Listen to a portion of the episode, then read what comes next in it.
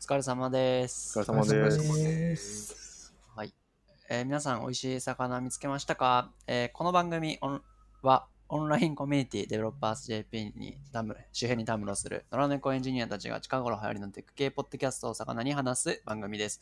えーハッシュタグは、えーとシャープ野良キャスト、シャープ野良キャストです。はい。というわけで、寺田です。杉です。はい。で、宮本です。はい。で、今回はですね、あの、ゲストがなんと初ゲストですね。あの S さん、よあ、よろしくお願いします。S でございます。ろしくお願いしよろしくお願い。します。S さんっていういきなりイニシャル S さんですね。あの、い S さんも、あの、テック系ポッドキャストを、えーっと、やっていて、はいで、それで、えーっと、最近知り合って、はいで、今日は初ゲストとして登場していただいております。はいなので、最初にちょっと簡単に自己紹介お願いできますか？はい、わかりました。えっ、と、S と申します。あの、うんフリーランスのエンジニアとして働いておりまして、まあ、あの、フリーランスと言いつつ、あの、いわゆる SES の客先常駐先常駐のパターンなので、えーあんまりフリーって感じじゃないんですが、えっ、と、まあ、主に Windows の業務アプリとかを修正とか、カスタマイズとかをやってる感じですね。はい。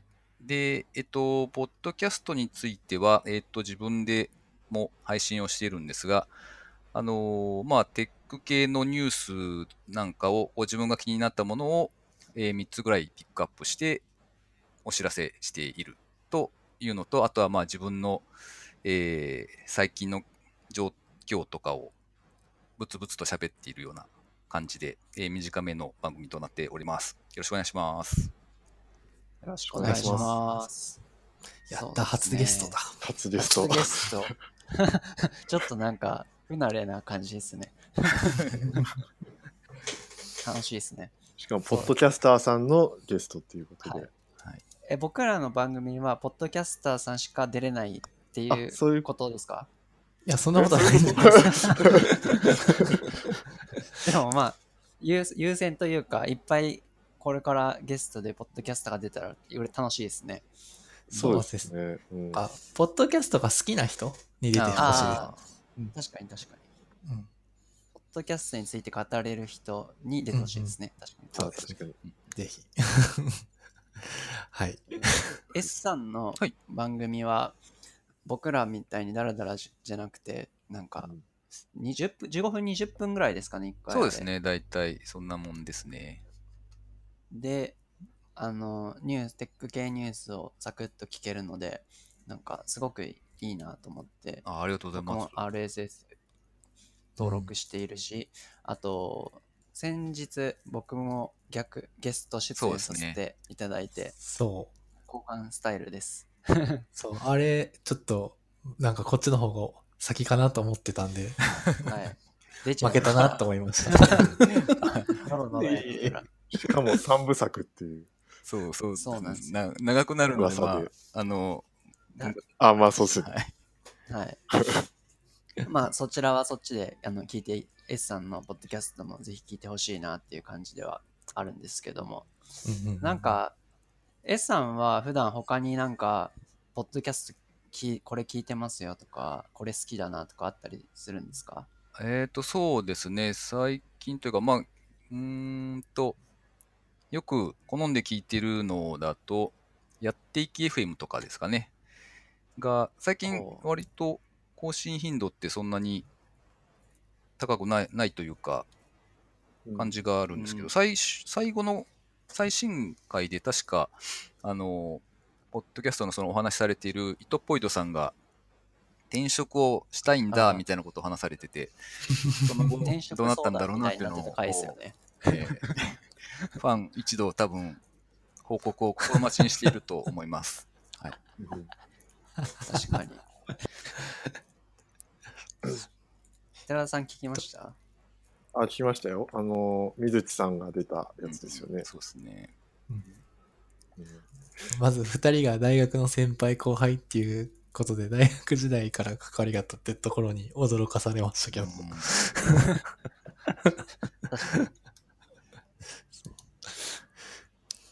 以前なんか、やっていき TV だったかななんか YouTube に上がってるやつもあって、それもちらっと見て、なんかそこでも水地さんが出られてる回がありましたね。なんかちゃんと全編見てないんですけど、うーん。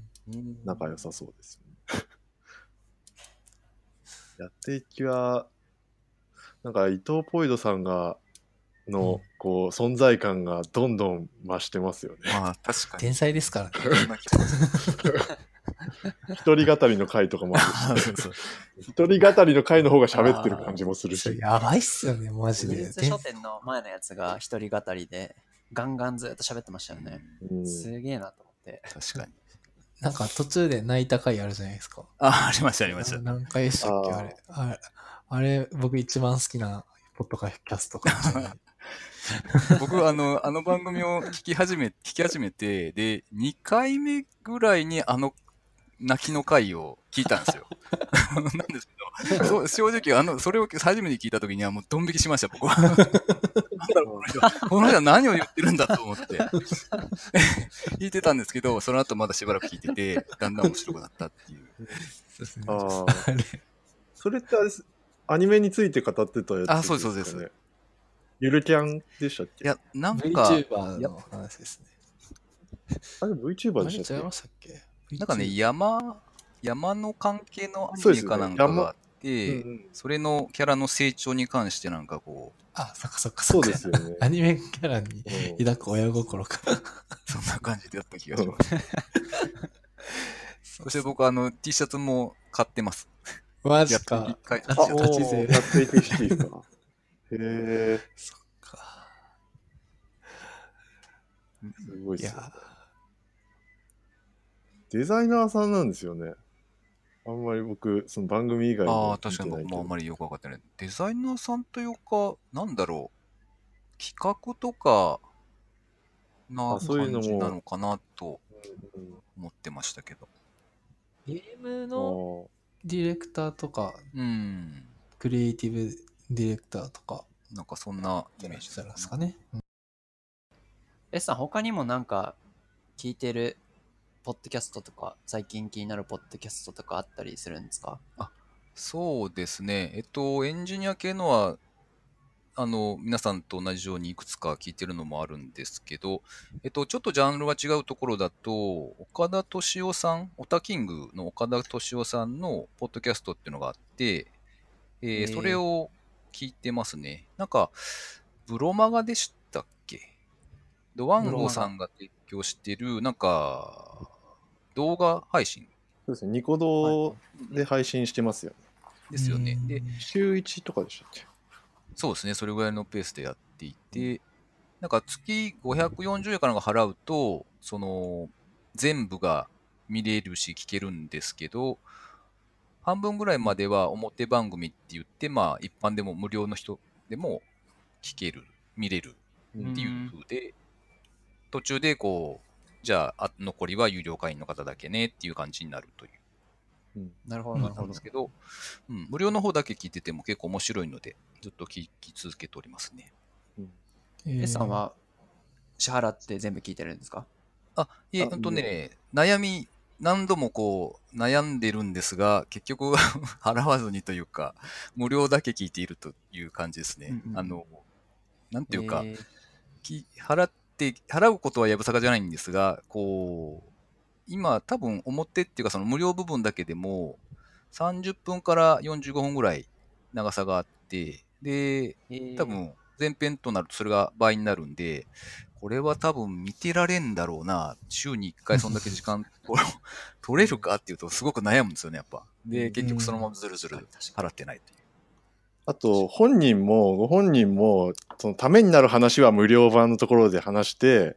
あと本当、ヨタ話みたいなのを有料版で話すみたいなことを言っていて、うん僕も一時ちょっと有料版聞いてた時があったんですけど、えーあの、無料版で十分だと思います。あ の、有料版には入った瞬間に、うん。こう、まあ、500円払ってる人たちが、その、お金を払えない人たちをこうディスるっていう、なんかそういうお決まりのパターンとかが昔はあって、えーなんかそういう感じ、なんだろう、本当仲間内のこう、えー番組みたいな感じになっちゃうんで、うん。その情報としてこう有益な部分っていうのは結構無料版のところにへえ、あ、そうか。溜まってる感じなので、まあたまに、うん。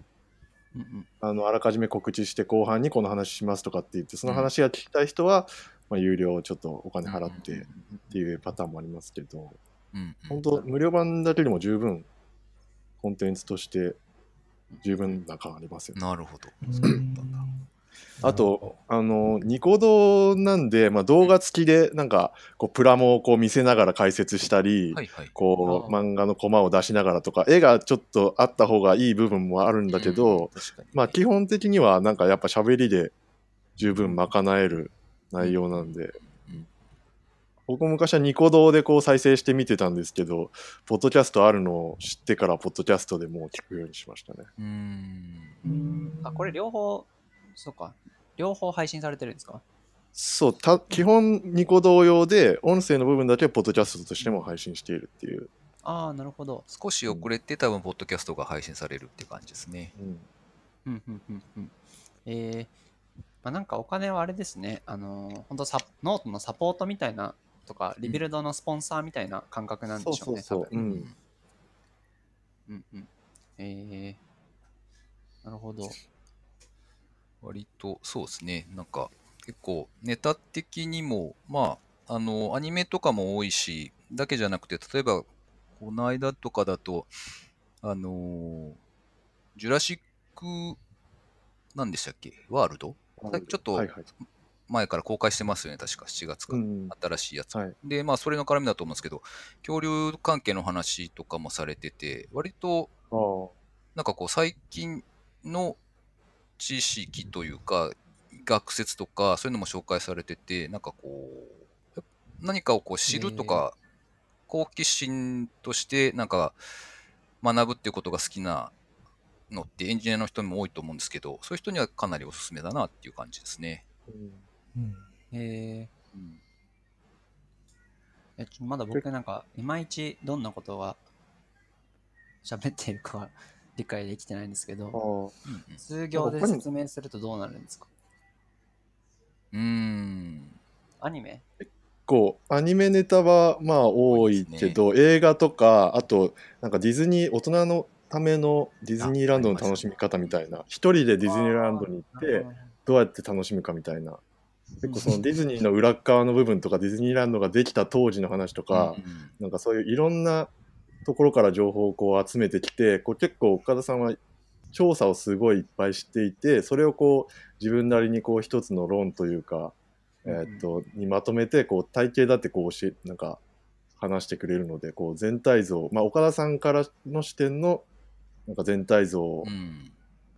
うん、まあジュラシックワールドにしてもディズニーランドにしてもなんかつかめるのでうん。面白いっていう感じ。そうですね。なるほど。あと、うんあの、僕が、僕にとっての神回は、うんあの、風立ちぬの、えっと、まあ、ネタバレありで、こう、解説するみたいなうん回があって、それは、それを見る前に聞いちゃったんですけど、それから見て、ああ、なんかもう最初にその、こういうところがすごいんだみたいなのをこう、頭に入った状態で見ちゃったんで。まあ、シン例えば「シン・ゴジラ」とかね。あうんあうん。岡田さん結構その、まあ、映画業界とかアニメ業界とか、うん昔からこう本人もアニメ作ったりしているガイナックスのあの初代社長でしたっけ？そうですね、立ち上げた人じゃないかな。なんでうんうん。そういう裏話、安野さんの裏話とか、うん宮崎駿さんの話とかはい、押井守さんとか、そこら辺の裏話的なものが聞けて面白いっていう。うーん。あとはなんかこう解説というか、あの例えば僕とかってそのジブリの映画見ても、なんかこう最後にきょとんとする人なんですよ。なあれ、この映画何何が言いたかったんだろうっていうのがこう読み取れないタイプなんです、僕。はで、うん。そういううん。のを逆に、なんていうか、ここでこういうシーンがあって、このシーンって実は映画を作った人がこういう意図を持って表現してるんですよとかっていうのをすごく細かく解説してくれてて、そういうのがね、なんかこう、こう理屈好きな人にはこう、おなるほどみたいなのがあ大きいです。うんあそれめっちゃいいっすね。うん。うんなんか僕、ジブリ全然見れなくて、うんあの全然見てないんですけど、あのそうすると妻に超ディスられるっていう、そんなにジブリを見てないあの日本人はいないっていうくらい言われるんですけど、まあ、僕はラピュタは見たんですけどね、はいはい。あのトトロは見たことないですね。ああのっていう感じですげえディスられて、それもなんかファンタジーが嫌い、嫌いっていうか理解できなくて。見れないので、なんか本当結構あの、なんですかね、なんかの考考察みたいな本とかですかね、はいはいワンピースの考察のコンビニに売ってる本あるじゃないですか。ああ、知らない。わかります？なんかそういう漫画の解説、あの、長い漫画って出るじゃないですか。はい。解説本みたいな。うんそういうのすごい好きなので、なんか一個聞いて、なんかおすすめあれば、どれが面白いですか？ジブリとか。どれだろう？ちょっと、後で、ちょっと後でそうですね、調べ探しててみますお伝えします。風立ちぬじゃないですか、やっぱ。あー僕、それ、それ聞いてないよ。風立ちぬ、風立ちぬを見たな結構岡田さん毎回こう映画のしあの点数を5点満点とかでつけるんですけど、はいはいはい。多はいはい分最高点ぐらいだったと思う。あ、マジっすか？本人も言えーえ、風立ちぬはジブリじゃないですか？ジブリ？え、ジブリでしょ。うんうん宮崎駿ではないんでしっ、け？なるほど。なるほどいや、宮崎駿のさ最後の長編。あ、あそうなんです。今のところ最後だけど、最後じゃなくなる可能性もあるっていう。ああるあるですね。僕もあれですね、あの、宮本さんと同じレベルの、多分、ジブリ全然知らない人。すいません、えー今多分、なんかいろんなとこからまさかりが。いや、大丈夫です。いや宮崎駿ではないんでしたっけ？宮崎駿です。はい、すいません。あ、OK です。結構、うん。あの、原作もなんか2つ、まあ、原作もあったりとか、その裏側で、えっ、と、なんか魔の山とかっていう結構長編の小説とかもあるんですけど、うんそういうのもなんか紹介してもらって、じゃあそれ読んでみようみたいな感じでこう、広がる感じですね、そこから。うーん。うーん。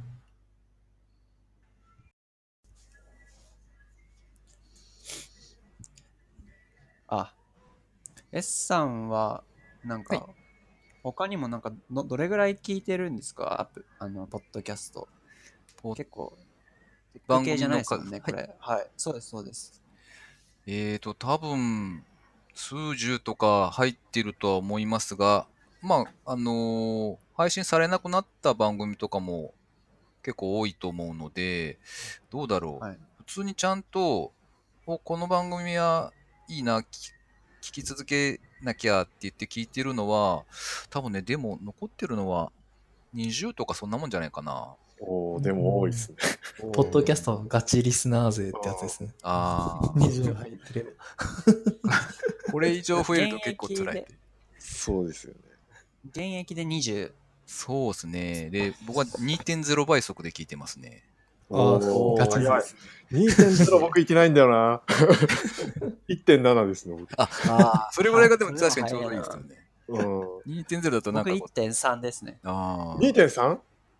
1.3。あ、1.3か、びっくりした。はい僕は番組によりますけど、S さんのやつは3ですね。おーえ、三倍ですね3倍？3倍？すげえ S さんの鉄拳フリーランスのやつは3倍で聞けますね、あれは。すごい。すごいな。え、杉さん、番組によって変えるっていうのは、なんか、シチュエーションによって変えるんですか？それとも番組によって変えるんですか？あそうですね。番組によって変えますね。S さんの喋りは早くても全然聞き取れるんで、ああ、なるほど。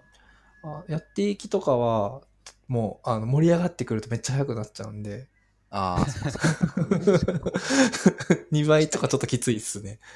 うん、S さんの番組はラジオみたいにしっかり話してくれるから聞き取りやすいですよね。そうですねう。んありがとうございます。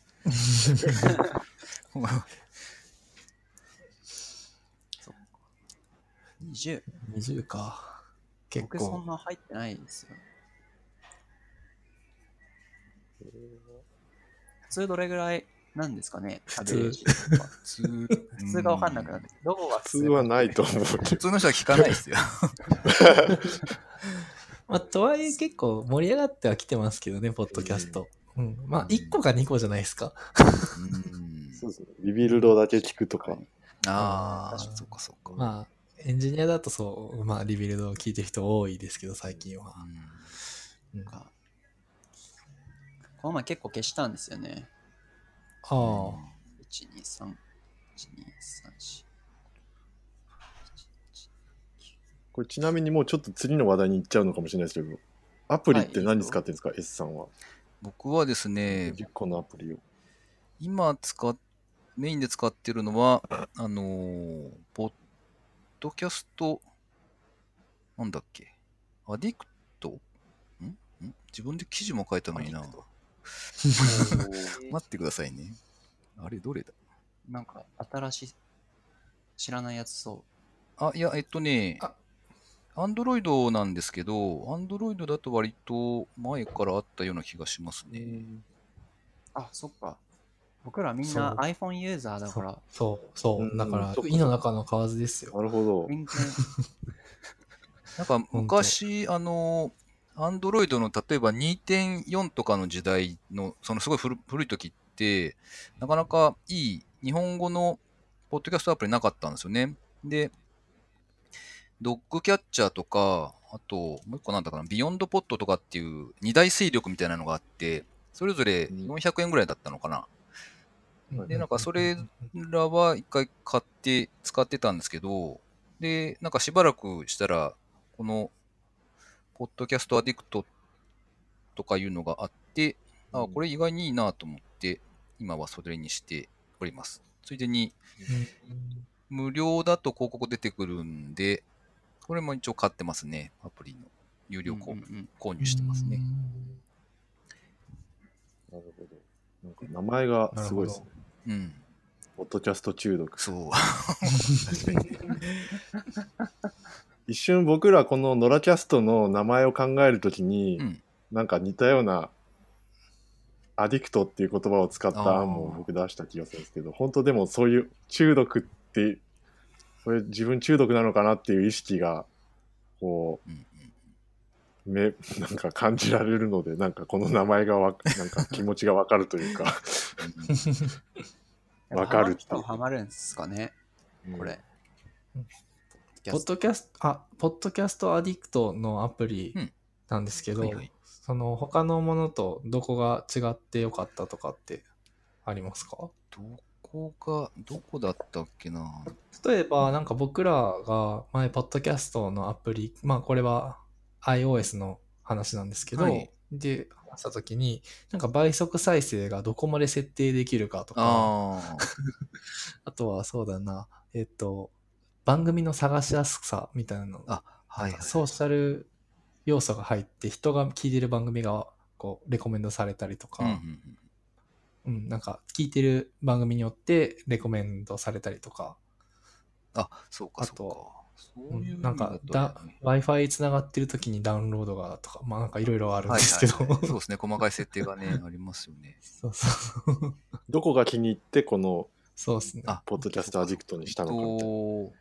と僕がえらその選んでた時に重要視してたのは、やっぱり倍速の速度設定ができるというのと、まあ、あんまり細かくできなくてもいいんだけど、せめて、まあ、例えば1.75とか2.0とかっていうとこまでできればいいなと思ってたのと、あとですね、あの、僕、例えば PC で音声コンテンツのその MP3 をダウンロードしてきて、で、そいつをうんうん。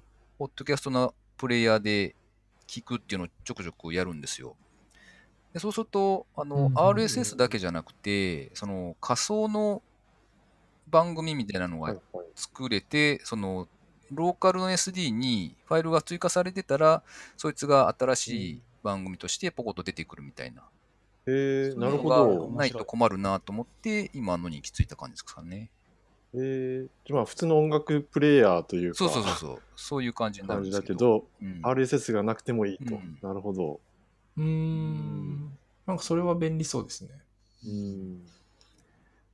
でただ今思い出したんですけど、一つ、あ、ここ弱点だなというのが、一個思い出したのが、あの、うんうん番組ごとに音量のブーストが個別設定できないっていうのが、ちょっとああ。残念なとこかな。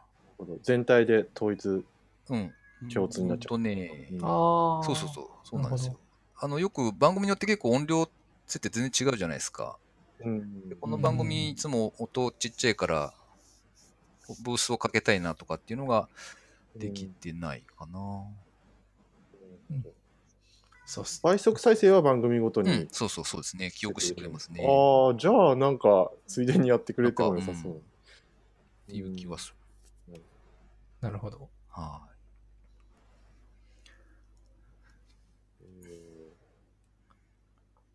あとは、アンドロイドのポッドキャスト、えーリスナー、なんて言うんだ？えっと、僕ら3人が、あの、あ iOS ユーザーだったんで、他にも試したアプリで、なんか、コメントとかありますか？例えば、僕らが気になってるのだと、今、Google がポッドキャストのクライアント出しましたよね。い。ああ、はいはい、あれはい。って試されました？ああ、試しました。あ、どうでした？えーっとね、とりあえず作りました的な、この、なんていうか。いや、あの、機能的には本当に最小限なので、ああああ、まあ一応出したのねって言って、速攻でお蔵入りになったんですけど、ああ、なるほどまあ、だからこの先どう伸びていくかっていうところじゃないのかな。うんなるほど。ありがとうございます。うんまあ、アップルも割と、ポッドキャストクライアント自体はシンプルな作りで、その、さっき言ってたヘビーユーザー向けの、えっ、と、倍速のコントロールだとか、うんえっ、と、音量のコントロールの、その、番組ごとの設定とかっていうのは、まあ、できないので、うんまあ、Google も、まあ、これからその、ポッドキャストが来るから、おそらく Google として、まあ、メールが Google として読むものは OS が提供するところが提供するべきみたいな、ブラウザはするべきみたいな、そんな感じでやり始めたのかもしれないですよね。そうですね。なるほど。うんうんうんありがとうございます。いい。うんあとは、ちょっとまた次の話題かもしれないですけど、はい。どういう時に聞いてらっしゃいますか、S さんは？えーっと、僕は主には、うんと、電車通勤の時の、はいあ、でもあれだな。自転車使うんですけど、自転車乗ってる時も聞くし、あと徒歩かな？駅から会社までの徒歩の間通勤時間。ん通勤時間にそうですね。え聞いていると。電車の中はなんか本読んだりするので、ああ、そう聞かないんですけど、歩いてる時とかが多いかな。えー、っていうの中と、あと、くる車かな。僕はあの、えっと、家族が岐阜に住んでて、で、職仕事が名古屋なんですよ。で、はい毎週末家族のとこに帰ってっていうのを繰り返してるので、そうすると、その往復時間が結構、片道で多分2時間以上かかるから、その間はだいたいポッドキャストをこう、聞きまくる時間になってますね。おー。おー。なるほど。うん。単身赴任じゃないですけど、そうですね、単身でもないですけどね、名古屋の方にじ自分の実家があって、親が健在なので、そこはいで。ええあの、まったり過ごしているというあか、はいな。んかす独身天国な感じですね。すごい。いいなるほど日。常的にそういうまとまった時間が確,、うん確保というか、あると、ううんんコンスタントに聞けそうですね。そうそうですねそ、そのおかげでなんとかって感じですね、やっぱね。うん 僕とか、宮本くんとか杉さんは通勤ってあんまないですあよ、あ、そっか。そうですね。僕はもう、僕も歩いてまあ10分、15分ぐらいなんで。が、自転車で10分くらいですかね。まあ、でも、あの、移動時間は使いますけどね。都内、えっと、お客さんのとこ行くうん時とか。うん。え、Bluetooth ですか？あ、そうでね。すね。なるほど。Bluetooth うんと、あとは一応予備用に有線のもカバンに入れてあるので、大抵こう、あ、充電するの忘れてた的なのが発生して、有線に変えるっていうパターンですね。そうなんですね。移動中僕、大体電池がないっていう、僕の問題なんですけど、普段なんか家にいるからいつでも充電できると思っていて、なんか今日今日も電車に乗って都内に来たんですけど、全然電池が後半、もう2%とかになってて、やばい やばいと思いながら生きてて、そうすると、ポッドキャストが聞けないんですよね。うんああ、うん。中毒ですね。中毒じゃない。僕もちょっとこの前、あんまりその外に出る時ってないんですけど、うんちょっと外で時間、聞ける時間があったのに、イヤホンを忘れたっていうので、ちょっと、あ後悔しましたすげえ後悔しますよね、その時間。ーうん。うん、あ、ここ、ポッドキャストをめっちゃ聞ける時間そうそうそう。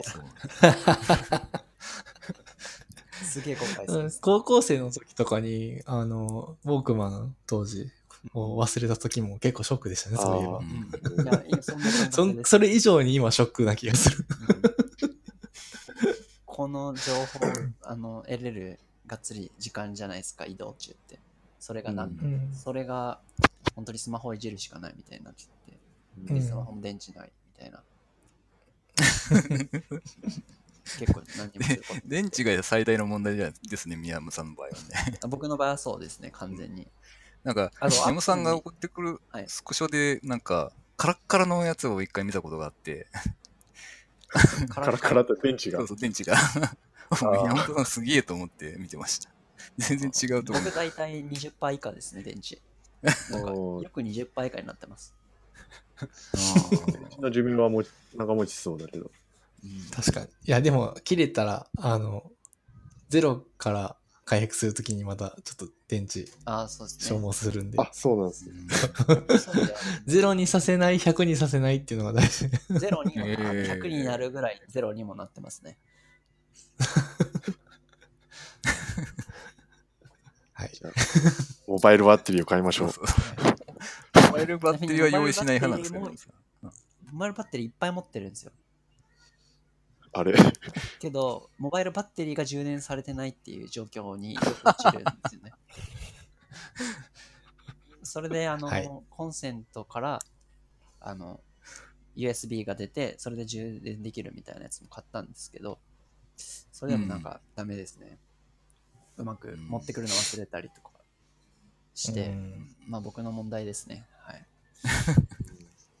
いやまあでも、そこは結構、これから、まあハードウェアベンダーとかはなんか、いいソリューションをこう、うんね 提示してほしいところではあると思いますけど、ね、宮本さんが、ねそうそうそう、宮本さんだけじゃなくて多分宮本さん以外の人もそこのソリューションは確かに。助かると思います。まあそんなとこですか、一回。はい。脱線しちゃった。えっ、と、S さんは、はいポッドキャストの始めたきっかけみたいなのとかって何かあったんですか？えーっとね、どうだろうか。うーんと、直接のきっかけというのはあれかな。あの、もともと僕、うんとまあ、エンジニアをずっとやってるんですけど、一時期、その、マーケティングに強くなりたいなと思った時があったんですね。でコンサルとかをやれるようになろうと思って、まあ、いろいろ、もう、情報発信しなくちゃなって思ってた時があって、で、やっぱりその時に強く感じてたのは、なんかこう、アウトプットしないと誰にも見つけてもらえないし、その、人が何を考えているのかとか、何ができる人なのかっていうのを伝える術っていうのは、とにかくこう、出さないと分かってもらえないじゃないですか。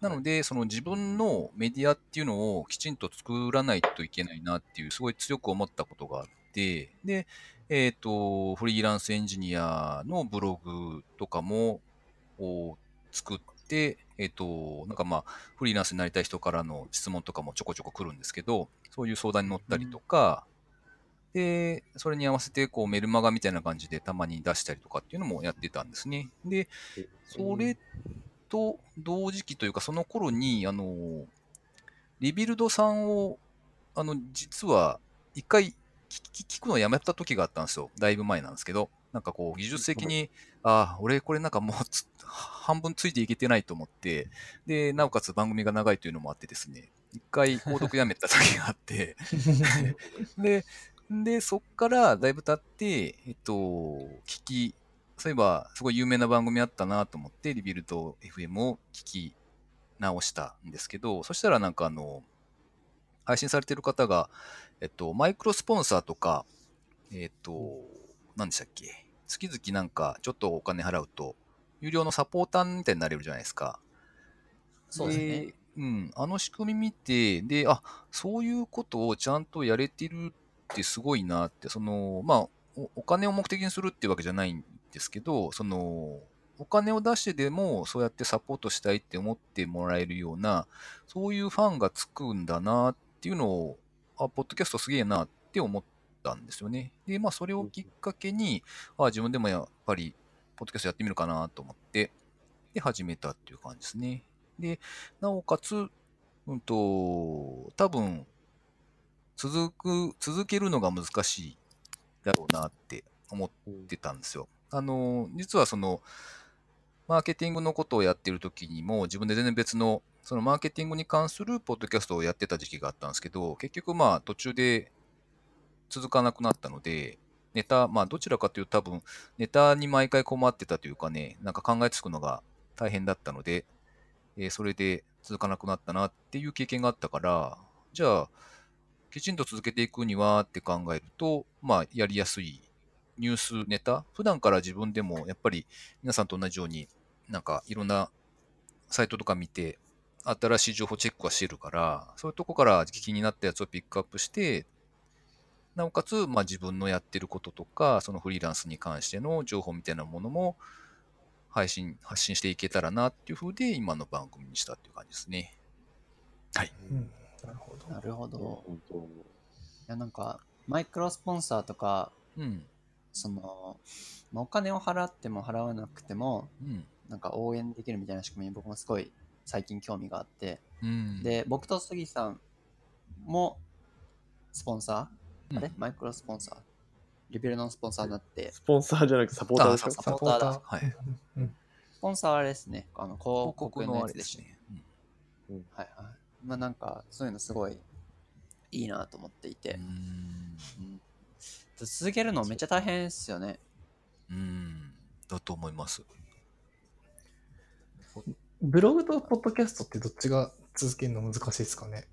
ああ。手間的に考えるとブロ、あの、ポッドキャストの方が大変じゃないですか。あの、へ音声編集あ,、うんあるんで。なるほど。うんという気がします。あ、音声編集どれぐらいかかってるんですか？僕多分自分でやってるうんの、なんだかんだ、50、うんと、番組自体というか収録自体が20分かかってないはずなのに、音声編集だけで、結構細かく言い直しとかを切ってるから、50分とか1時間とかかかってますね、多分。っえていう感じですね。うんで、さらにサイト上に載っけてとかがあるので。うんそうですよね。ブログだと、えー、まあ書いて終わりだから1時間くらいですか？そうですね。書く内容にもよりますけど、うん。うんうんー、いや、すごいな。なんか、どっちもやってるのがすごいな。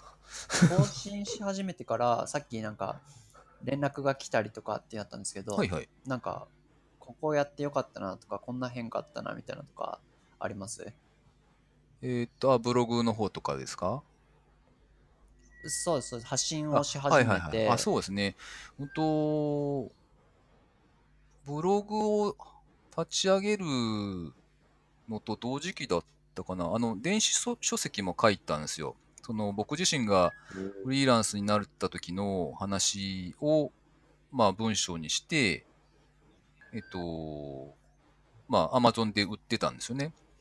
っていうのもあって、で、そっからの流入もあったとは思うんですけど、あとそのブログの方の、あと、購読というか、あれですね、あの、質問のフォームがあって、でそこから、あと、今、フリーランスになろうと思ってるんで、相談に乗ってくださいとかっていうのとか、もしくはちょっと飲みませんかとか、そういう話があるんですけど、だいたい、どうだろう。月に1人か2人ぐらいで会うような感じになってますね、今。へーすごいすごい。で、まあ、フリーの、フリーランスで、まあ、SES なんですけど、まあ、あのいろんな会社があるので、僕が今、あの、お世話になってるところは、今のところは僕が一番いい、まともっていうかね、ちゃんと面倒見てくれる会社だなっていうのがあるんで、まあ、SES でっていうことであれば、そちらをの人とも合わせるし、もう全然違う風であれば、全然違うアドバイスもするし、っていう感じですね。うんーん。なるほど。うんえ、さっきなんか電子書籍、電子書籍はいって簡単に出せるんですかあれ？えっと、文章ださえ作れば簡単ですよ。僕はワードで書いて、えー、で、ファイル形式コンバートをして、Amazon に載っけただけなので、そうなんですね。うんそれ今ブログでフリーランフリーエンジニアになろうとしているあなたへっていうやつですか？えー、ブログで書くのと、電子書籍にするのと、なんか反応違う。まあ、つうか長文になるからってことか。どれぐらいのボリュームですか？えーっとね、僕の書いたのは、それでもだいぶ短い部類だと思うんですよ。えっと、何文字だったかな？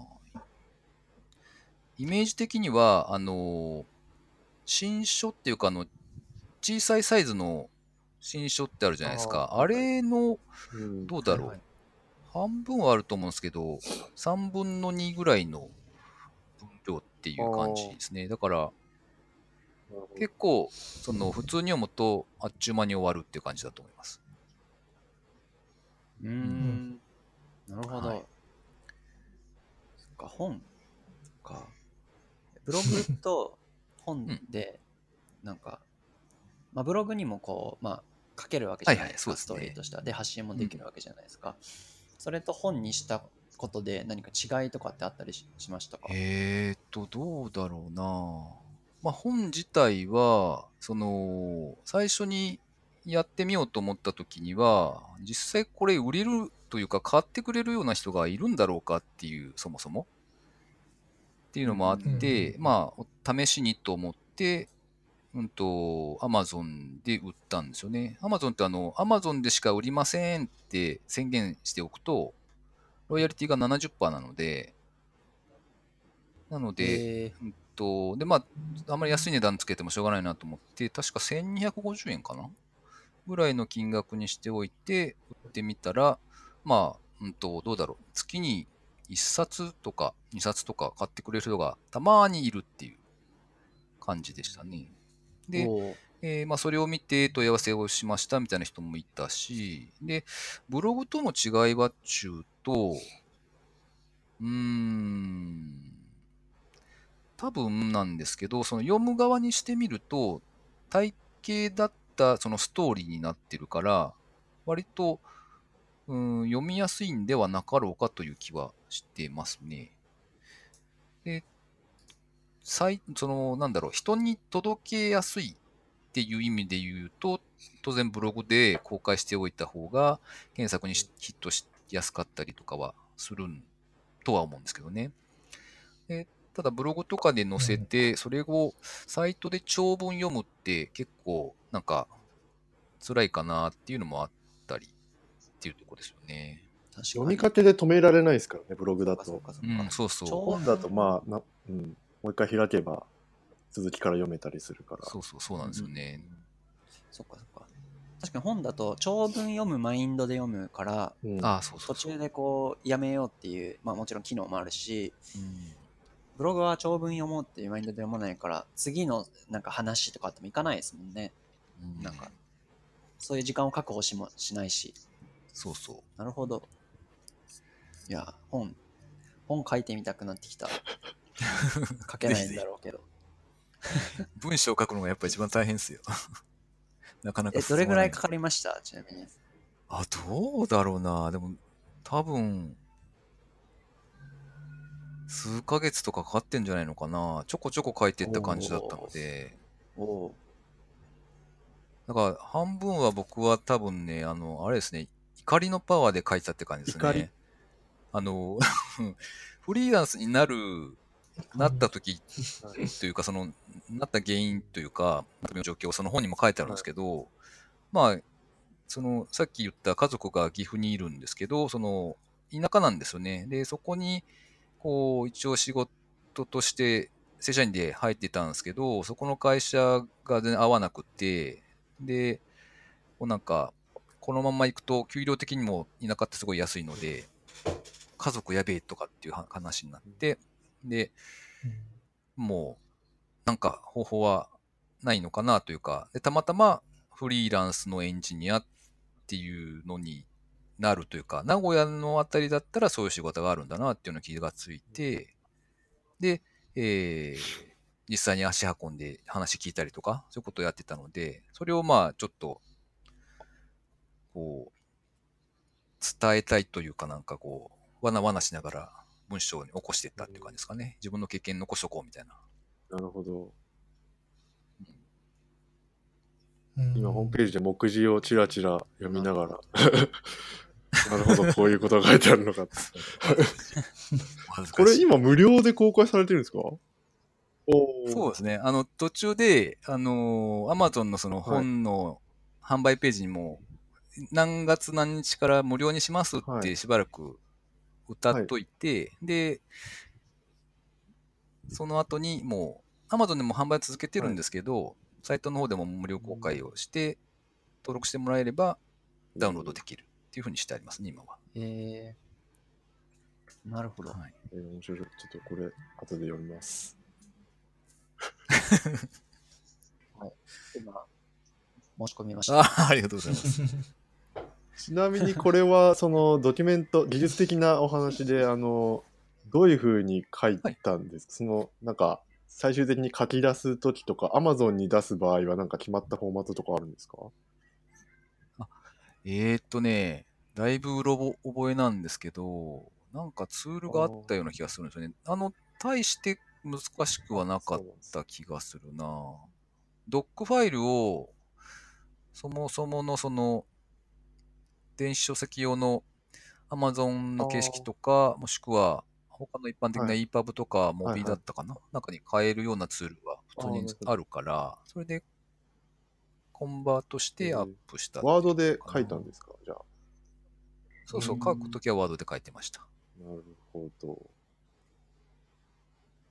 なるほど。なんか結構、あの、僕ちょっと最近止まってるんですけど、ブログ書くときに、あの、テキストリントっていうのを使って、その文章構成はい、なんか、間違えた、単純にその、同じ助詞をこう何度も使ってるとか、えっと、うん。その機械的にこう、判断できる文章構成みたいなのをやってくれるツールがあって、それを使ってみたりとかしたんだけど、ワードにもそういうのあるんですかね？構成一応ね、構成ツールっていうのはありますね。ただ、うーん。多分その助詞が連続して間違って入ってるとかだったら検出できると思うんですけど、もうちょっと高度なものになるとどうなのかがちょっとわかんないですね。あでもなんか結構たまに、あ、賢いなと思ったりすることもあるな。ほうほうなんか、それはなんか二重の否定ですみたいなのああ、はいはいはい。言われたりとか、うん。なんか、普段気にしてないんだけど、あ、そうか、そういうのってうんなんか、注意して書かないといけないんだなっていうのを知ることもあったかな。はい。宮本君もじゃあ本を書きましょはい はい。ちょっと本を。え結構最近本当にあのネタがいっぱいあるんですけど、あのブログにすいちいちするのめんどくさいなっていうのと、したところであの伝わらないことがいろいろ多くて、で、やっぱ体型だってなんかこう説明するのに何かが欲しいなって思ってたんですよね、僕を説明する何かが。それは一個形として本がありなんじゃないかなっていううん。今妄想しつつ、僕にそんな文章量を書けるのだろうかという、まあ、一番大きな問題があるので、うん。そことちょっと、でも面白い、面白いですね、なんか。本。まあ、量を書く必要はない気はするけど、ね。うん。あとなんかいろいろネタがあるんだったらいくつかまとめれば一冊の本の量にはなりそうな気もするし。うんううん。んちょっとわかんないけど。そうですよね。宮本君の文章はちょっと僕ブログとかも読んでてもなんかこう煽り方がうまいというか、うん、なんか結構キャッチーなので昔からうまいなとは思ってたからちょっとぜひやってほしい、うん。あ、マジっすえ？か初めてやられました。マジっすか？ちょっと、うん、ちょっと嬉しいな。結構僕と宮本君の会社は割と規模的にもちっちゃくてこう昔からこう、まあ、ライバルじゃないけど似たような業種でやってたんだけどこう外部へのこう PR 力っていうのでこういつも負けてるなと思ってて、うんうん引っかかる言葉の選び方とか、あうん、センスあると思うんでぜひ頑張ってください。なるほど。頑張ります。その回は相談させてください。です。はい。じゃあ、あ最後に S さんからお知らせをしてもらってって感じですかね。はい。じゃあ、お知らせは何かあれば。あはい、ありがとうございます。えっ、と、僕の方でも、ポッドキャストを配信しておりまして、えっと、テック系フリーランスの気になるホットトピックスっていうタイトルの番組になってます。で、あの、なんというか、あんまり技術的なレベルは僕はごめんなさいっていう感じなので、えーというよりは、あの、もうちょっとゆるい感じのネタを拾って紹介していたりしています。で、この間からですね、えっと、今お話ししている宮本さんにもゲストとして出演していただいて、あの、インタビュー取ってますので、そちらもなかなか面白いんではないかと思いますので、えーぜひ聞いてみてください。あと、すみません、もう一つ、えー僕、名古屋で仕事してるんですが、えっと、フリーランスエンジニアミートアップ名古屋の第3回をですね、えっと、8月22日水曜日ですね、の19時から、えー開催しますので、もし興味がある方、えっと、フリーランスのエンジニアしかダメだよってことはないので、あの、興味があるとか、まあ、普通に僕エンジニアだけどとか、もしくは、えっと、フリーランスでデザインを今メインにやってるんだけど、エンジニアの人たち興味あるなっていうような人がいらっしゃれば、ぜひぜひ参加していただければと思います。えっと、申し込みはですね、コンパスのサイトの方で行できますので、そちらをご覧いただければありがたいです。はい、以上です。はい。ありがとうございます。ありがとうございいや、ます。僕もちょっと、名古屋に22日に弟の子供が生まれたら帰ろうかなと思ってます。予定日がそれのちょうどお盆ぐらいだったはずなんで、おおーじゃあちょうどいい生。まれたら行こうかなと思ってるので、はい。もしわか、りました。はいその際にはあの LT をお願いできればと。あ、LT は帰るんですか？LT わかります。あ、はい。マジっすか？じゃあ、じゃあ帰ろうかな。はいちょっと LT したい欲求が最近あるんですよ。お お渡りに船。え LT 芸人になりたいっていうそういうのは。芸人なんはい。あの、滑って多分僕は心は悲しくなるとは思うんですけども。はい。まあ、あじゃあ、ちょっと楽しみにしてます。うんちょっと。はい。はい。はいいいですね。じゃあ、そんな感じで、えー、っと、はい第5回ノラキャストをお聞きいただきありがとうございました。はい。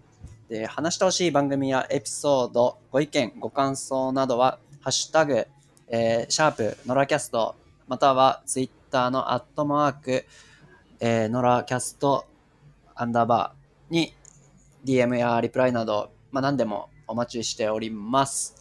というわけで、今日もあり。がとうございました。ありがとうございましたありがとうございました